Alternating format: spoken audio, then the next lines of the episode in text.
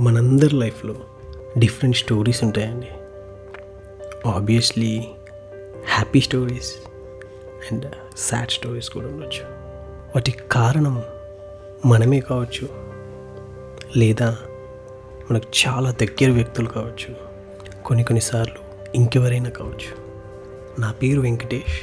మీరు నన్ను వెంకీ అని పిలవచ్చండి and welcome to my show every story ఈ షోలో నేను డిఫరెంట్ పర్సన్స్ వాళ్ళ real life struggles and climbings వాళ్ళ ప్రొఫెషనల్ లైఫ్లో అండ్ వాళ్ళ పర్సనల్ లైఫ్లో మీకు వినిపించబోతున్నాను అండ్ వీటి నుంచి మనం చాలా కలిసి నేర్చుకోబోతాం.